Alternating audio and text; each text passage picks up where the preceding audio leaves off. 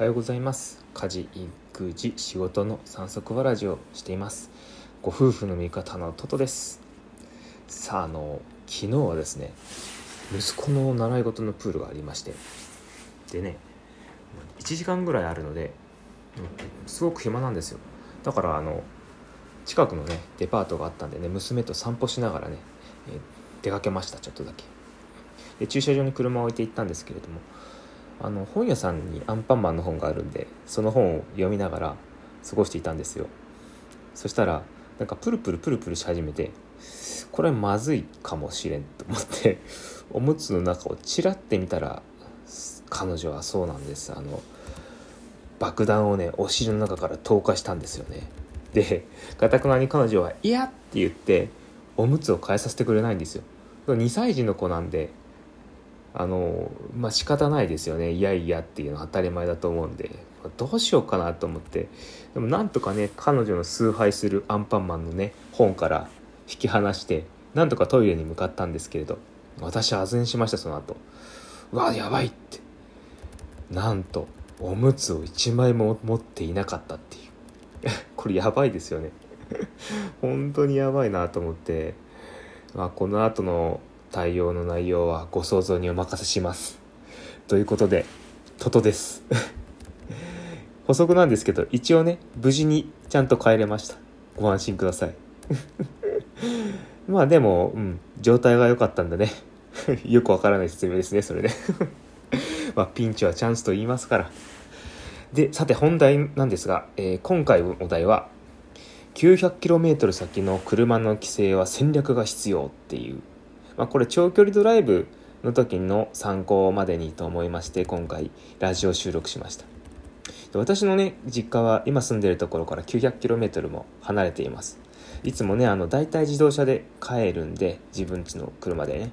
で自慢ではないんですけど私片道 900km ぐらいもう走ることができるようになりまして、ま、最初の頃 100km もできなかったんですけどね。もう人間やればできるということは証明されました。であのその中から学んだことを発信していきたいと思います。え1つ目が自動車あ子供はね車にめちゃくちゃ慣れるということ。で2つ目がチャイルドシートに座れる限界の時間。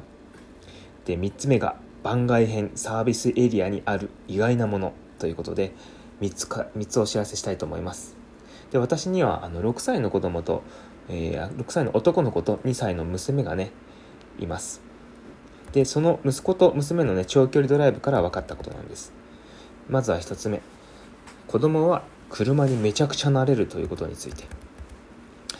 これみんなあの新生児の頃からねよく眠る子っていうのはいると思うんですが子供は寝るとね車をゆりかごだと思うようなところがあるのででゆらゆら揺れてるとねやっぱ気持ちよくて寝ちゃうんですよねどうしても、うん、大人でもやっぱり新幹線とかでついつい寝てしまうとかねよくあると思うんですがただね最初は全くと言っていいほど慣れてくれません。新生児の時は割とねすんなり乗ってくれたのに意識やね力がはっきりしてきたような1歳ぐらいの時からねあの乗るのをすごく嫌がる時があるんです。うんってこう突っ張るんですよね。体をビーンってまっすぐして。ねそのその時はもうちょっとなんとかね乗せて、あの慣れさせるしかないんですがあの私たちの子供はね 2, 2時間から3時間ぐらいはね乗ってても全く平気です。むしろ車の中で過ごす方が好きなぐらい鍛錬されてます。鍛錬って何って修行かよっていうね。ですが注意点がありまして、うん、これ食べ物をまず用意すること。これもみんな子供としては当たり前のことなんですけれどお腹を空いてはいけないということとトイレに先に行っていくこと。あの、うん、私はあすいません。炊飯器が。トイレとか結構あの我慢しちゃうんで先に行かせることとあとチャイルドシートにね座れる習慣がないと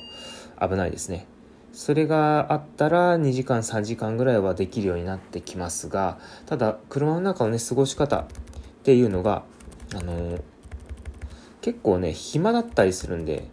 あの例えば音の鳴る歌の鳴る本かとを用意しておくとかどうしてもピンチの時はあの iPad に Amazon プライムだったらね動画を保存できるので、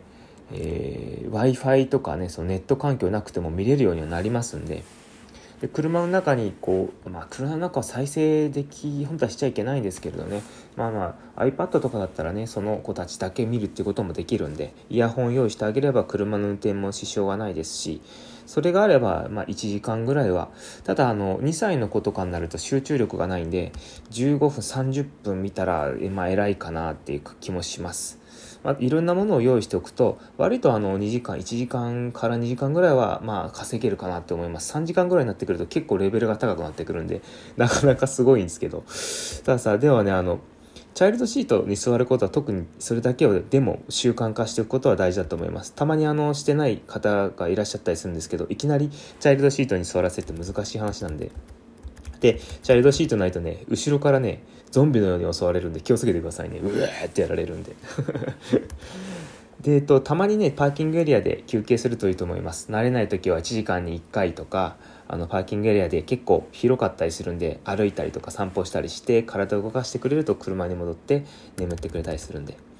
で次に2つ目なんですがチャイルドシートに乗れる限界の時間なんとなります。で先ほどお伝えしたようにね日中であれば2時間から3時間はできるようになってくるんですけれども夜になってくると真夜中ねチャイルドシートで寝かすっていうのはかなりしんどいです。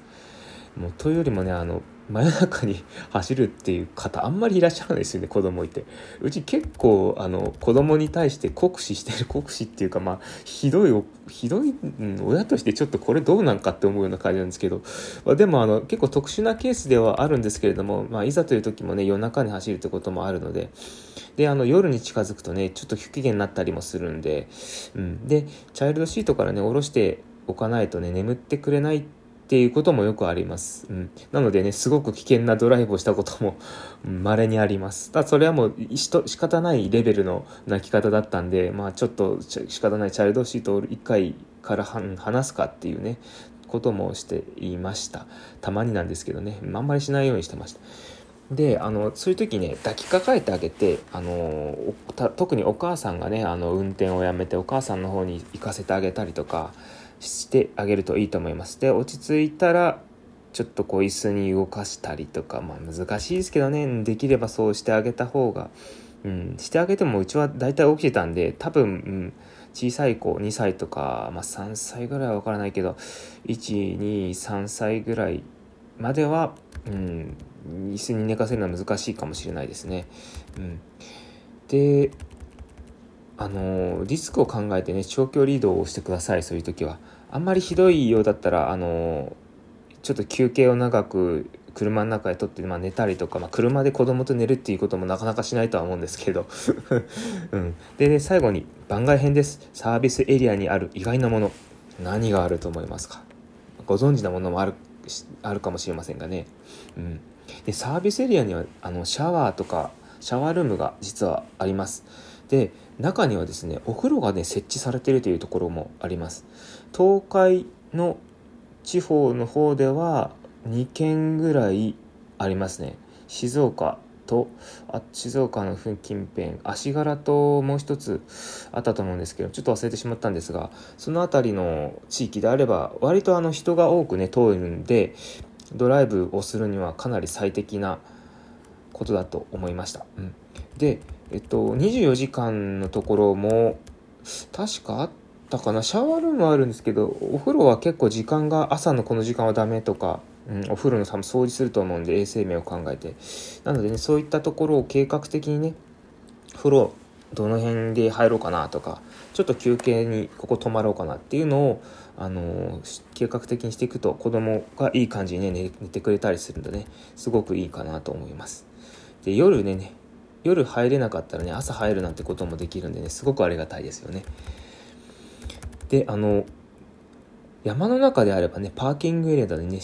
パーキングエリアの神々さパーキングエリアに、えー、自然の中から流れてくるその天然水というか、うん、水がね湧き出てたりするのでねそれ飲めたりするのもすごくありがたいですよね。でご当地グルメを食べたりとかねもうたまにすっごい美味しいものがあるんですよ。なんかそんなすごいなんだろういいものがあるっていうわけではないんですけどたまにすごいいいのがあったりとかあとねドッグランがあったりとかね。私犬好きなんでねドッグランとかあったらねもう犬は飼ってないんですけど犬見るの好きなんでねうわいいなと思ったりとかね。あとはあの流通の凄さを見れます。タクあのドライバーとか運転手の方がねたくさんトラックがね走ってたりとかその凄さを見ることができます。あそういうとこでそういった、ね、ドライブの醍醐味がいろいろ楽しめますのでねこれからねあのコロナが戻ったらあの皆さんもドライブしていってったら面白いんじゃないかなというふうにも思います。早く元の世界に戻ってほしいですね。ではではこれにて失礼いたします。さようなら。